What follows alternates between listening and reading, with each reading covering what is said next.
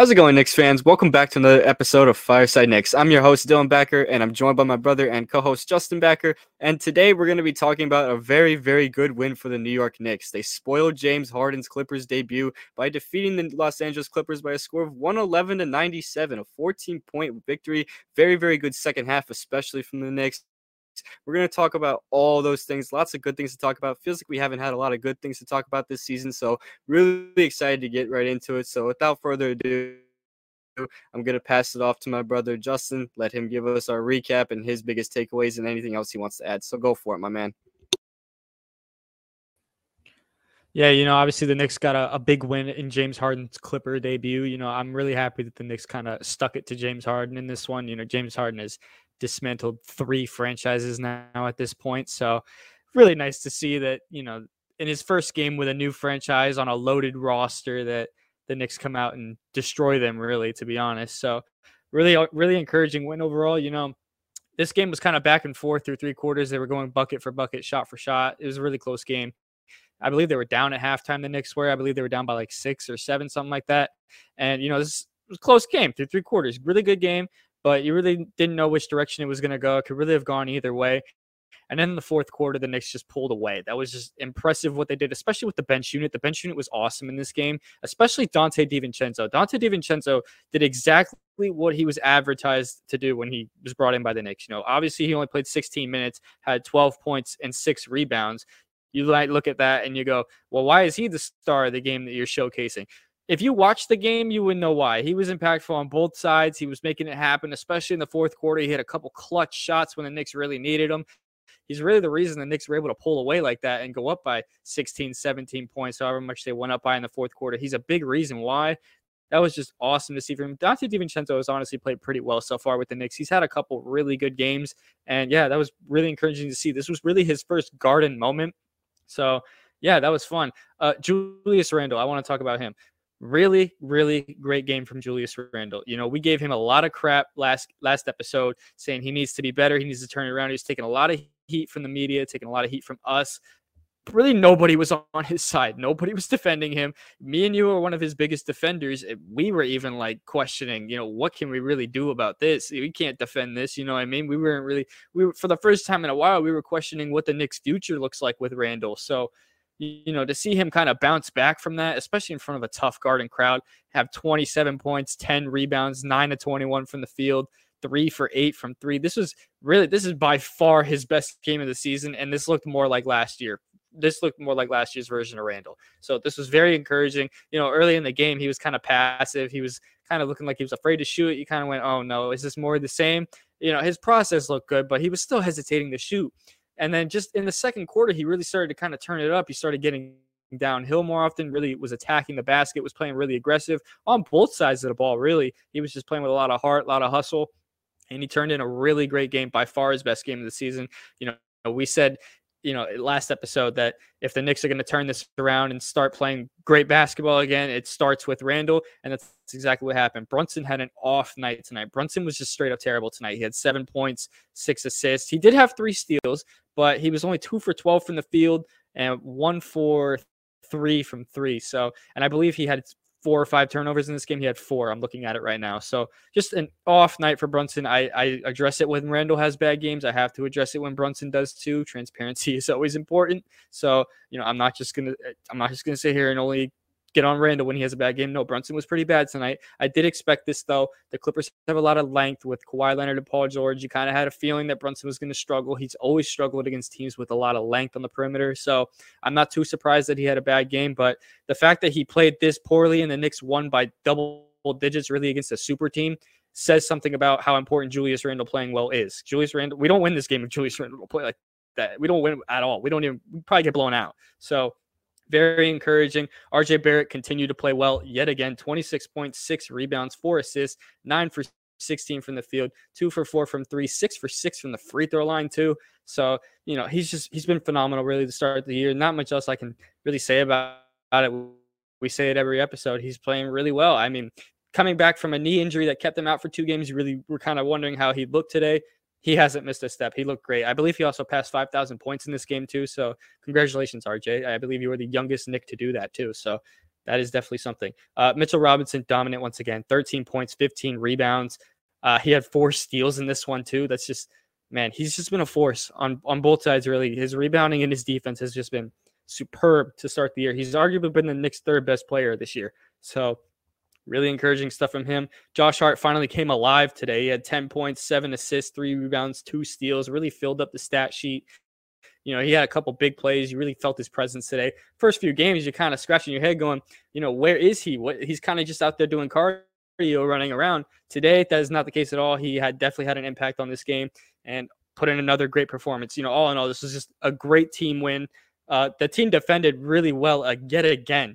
You know, the the defense has been really the only bright side really so far this season. The offense has been so putrid that you kind of forget about it. But the Knicks have defended really well in every game. They just held a team with Russell Westbrook, Paul George, Kawhi Leonard, and now James Harden to 97 points. And the starters were pulled when they only had 88 points. So I mean, that is just phenomenal defense. I the defense can take the Knicks a long way, to be honest. Defense wins championships. As you know, it's a cliche saying, but it's true. Defense does win championships. I'm not saying the Knicks are going to win the championship if they defend like this, but definitely gives them a better chance. You know what I'm saying? So, all in all, great team win. Very pleased with this one. Hopefully, this is good for team morale. Hopefully, this is good for their spirits and everything.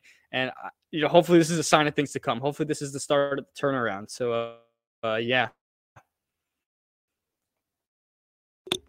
you know, first off, those were great takeaways. You know, I think you hit the nail on the head on pretty much everything. You know, it was important that you highlighted all the good stuff and the bad stuff, of course, but 90% of it was good for once, which has been, you know, not really been the case for most of the season. You know, entering this game, they were two and four with the league's worst offense. So, you know, most of the talk had been about just how bad the offense had been, how bad Julius Randle had really been, you know, and how they really struggled to close games out because, you know, they were getting in these really tough, tough losses against, you know, Boston on opening night, against Milwaukee the other night, you know, games that you really felt they could have won and just let it slip away. Those are tough losses, and those are tough to come back from. And, you know, it's been a tough start to the season for the Knicks uh, scheduling wise. You know, they faced almost straight up playoff teams to start the year. You know, as I alluded to, they played Boston, Milwaukee already this year. They played the Cavaliers twice. They just played the Clippers. You know, I mean, they even though they got the Spurs next game, they, they still got to go up against Victor Wembanyama. So that's not exactly an easy game either. You know what I mean? It's a tough matchup really for anybody right now. But regardless, I'm pleased with today's win. Huge win. I think this was the most. This was a much needed win. You know, it sounds cliche to say, you know, a game is a must win when you're not even 10 games into the season, but this was a must win. You needed to win this game to kind of get your footing back, get your like when you say get your morale back, you know, feel a little bit more confident about the team going forward. And I think all pieces played really well today. You know, especially Julius Randle. I think he really needed this bounce back game more than anything. You know, like you said, 27 points, 10 rebounds. He shot pretty well as well. He didn't shoot amazing, but he shot good. He shot, you know, better efficiency than what we were seeing because he was shooting tour dates before that, which was not good at all. He was really, really, really shooting bad, historically bad, if anything. The game he had today really, really needed did that. I thought he played really well. Like you said, his process as well. He was making the right decisions for once. He wasn't forcing it too many times. There were a couple bad possessions where I was like, okay, maybe you don't need to take that kind of shot, but you know, compared to the other games, it was much better from him tonight. I was really pleased that. I want to see more of that. I hope we continue to see more of that. I hope we see that his little funk that he was in is gone and that he's back to being that all star level player that we've all come to know and love. So I'm really hoping for that. You know, I, I was pleased with RJ Barrett, you know, coming back from that knee injury. Like you said, you weren't sure how he's going to play. I really want to talk about his free throws for a minute here. He's shooting 85% from the free throw line to start the season. That's incredible. That's really that's incredible for any player, but for RJ Barrett, that is a massive leap.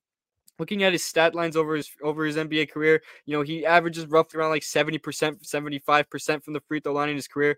And now he's shooting 85% from the line. I know it's only over a five game sample size, but I'm really encouraged by what I'm seeing. He's actually knocking down his free throws and he's getting to the line at a decent rate. He's averaging five free throws a game, which is just about what he normally averages, but it shows that he's willing to attack and get to the line. And he's also shooting 44% from three. And he's taking five threes a game this year so far in the five games he's played.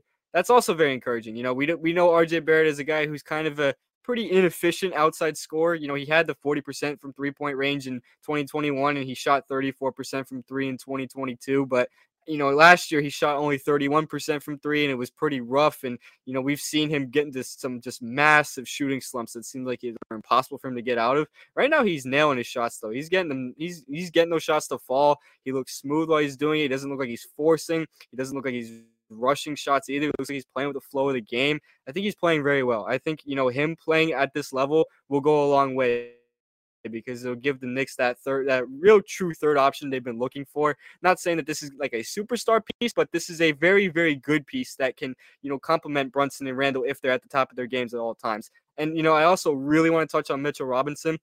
I think he's been the Knicks' most impactful player so far this season. And you know, that may sound some people might say, "Oh, but Brunson's had two games where he's had where he's been amazing and RJ Barrett's been great every game."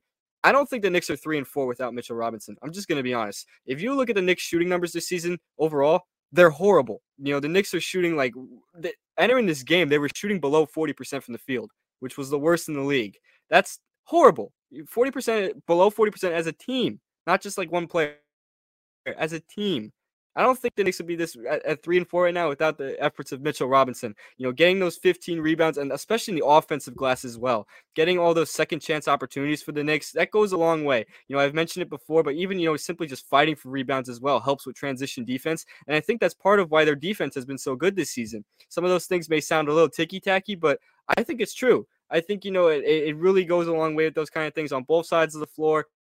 But the offensive rebounding is just absurd. Like, I, I have never seen Mitchell Robinson play this well, really ever. You know, we've seen Mitchell Robinson have very good games in his career prior to this season, but right now, he just looks dominant. Like, there are not many players in the game right now that can really contain him in the paint. He's not the type of guy that's going to score like 25 points a night, but he's a guy that's going to make life your life difficult in the paint when you're trying to get rebounds and stuff like that. He's going to make it difficult for you. And he's a good shot blocker as well. He's fouling a lot less, which I think is a huge thing that not many people are talking about. He's not getting into foul trouble nearly as much. Like tonight, he was able to play 34 minutes. He wasn't able to get that many minutes last season. And if most Knicks fans remember the beginning of last season, through the first 10 games, Isaiah Hartenstein had more minutes than Mitchell Robinson because Mitchell Robinson was getting into foul trouble a lot.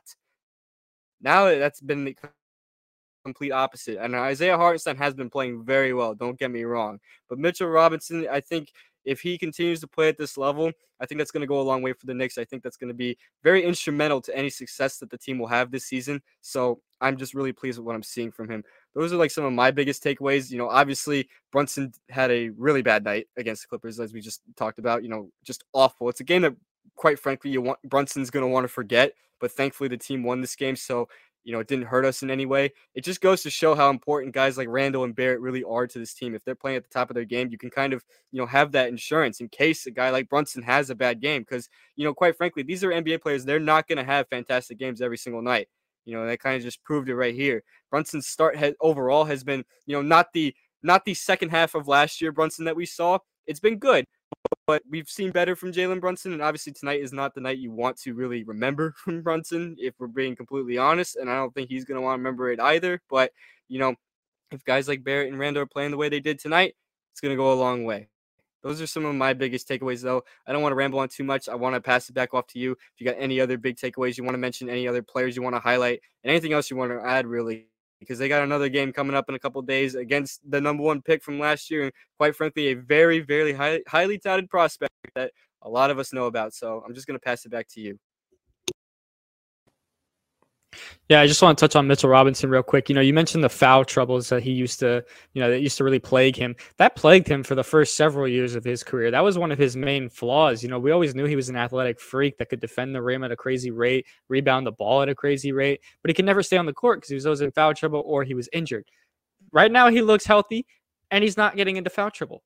That's perfect. That's all we want out of him. We don't need him to shoot threes. We don't need him to do crossovers like we see in the offseason workout videos. We need him to do this. He's dominant at that. He's great at this. You know what I mean? So that's just that's really all I got to say about Mitch, man. He's just been awesome so far this year. And something I do want to highlight the Knicks only missed one free throw tonight. They went 17 for 18 from the line. That is very important. If the Knicks normally the Knicks miss half of those free throws. If the Knicks missed half of those free throws, this game would have been a lot closer. And I guarantee the starters don't get pulled. The Clippers starters, I mean, don't get pulled from this game with four and a half minutes left, like we saw. Once we saw that, we went, oh wow, we actually just beat a super team. You know what I mean? If the Knicks miss half those free throws, like I said, this game's a lot closer. You you kind of sweat a little bit longer and you know, you get nervous with things like that because we've seen the Knicks fold close leads late in games. So it's a very ticky tacky thing. It's very true. You know what I mean? So, and you know, looking forward next game, oh man, we got to face Wemby, man. We got to face Victor Wembanyama. That's going to be tough. The Spurs are not a great team, as we know. They're not a horrible team. They do have some really interesting pieces other than Victor Wembanyama. They have Devin Vassell, Keldon Johnson, Jeremy Sochan. These are these are good players. You know, I mean, this is it's a very young team. It's a it's a learning team. These guys are still learning how to play together and how to mesh together. So it's gonna be a, it's gonna be a test for the Knicks. You know, I mean, they just played a super team really. So to see if they can you know, kind of not play down to the competition that is the Spurs. They really should beat the Spurs. I know Wembanyama is amazing and he's a generational prospect and all that. The Knicks are a way better team than the Spurs. They need to win this game. You know, I mean, they do not, they can't play down to the competition. I know the Spurs have played some really hard fought games this year. They beat the Suns recently.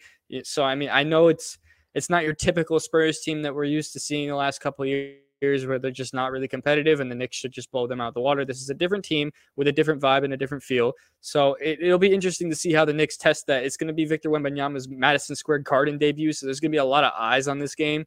It's going to be a lot of, you know, a lot of attention is going to be at this game to see if Wemby can, you know, destroy the Knicks and have his garden moment. We need to shut that down and we need to spoil it just like we spoiled James Harden's debut today with the Clippers. So, you know, that's really all I got to say about that. I'm actually kind of excited to see Victor Wembanyama play. You know, he's he's looked pretty amazing so far. He's only a 19 year old kid. He's seven foot four. He's a freak of nature. Just absolutely incredible player. I'm really excited to watch his career. So you know, obviously this is not a fireside Spurs episode, but kind of just wanted to talk about that a little bit. As a basketball fan, I am very excited for this game. I do want to see Wembanyama play. I hope we win this game. Obviously, I really do hope the Knicks don't lose to the Spurs. That would really suck, but I am excited to see Wembanyama. So, yeah, that's really all I got to say about this one.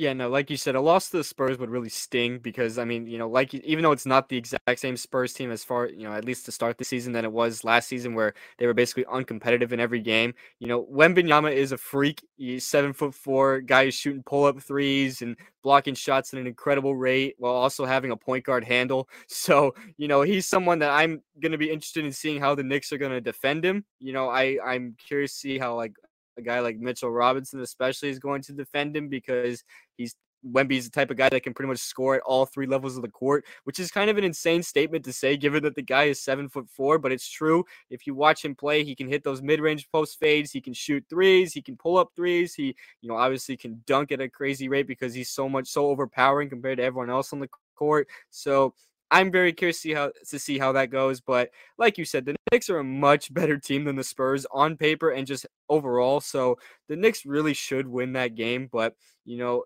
it's gonna be a tough one just because of Wemby, and especially if Wemby has like a game like he did against Phoenix last week, where he had like I think 38 points and just absolutely obliterated the Suns, then it's gonna be a tough one. But I'm overall, I'm very excited to see it. Just like you said, we're basketball fans as well, not just Knicks fans. So, you know, very excited to see how that game's going to play out. And hopefully the Knicks come out with another W. They have yet to get back to back wins this season. So I'm really looking forward to that. I really hope they can pull out the W in that one. But guys, with that being said, we're going to wrap this up. Thank you guys so much for tuning into this episode. Let us know what you guys got to say about this win in the comments section below. We'd love to hear what you you guys got to say. Let us know what you also got to think about the next game against the Spurs, which I believe is on Wednesday. Let us know what you guys say. We'd love to hear what you guys want to talk about and anything like that. So make sure you do that. Make sure you also follow us on all of our social platforms. We're on Twitter, Instagram, TikTok, Facebook, of course, this YouTube page, which you're watching it on. The audio versions of these podcasts are going to be on Apple Podcasts and Spotify. Make sure you give us a five star rating on those. Make sure you like, comment, and subscribe on this video.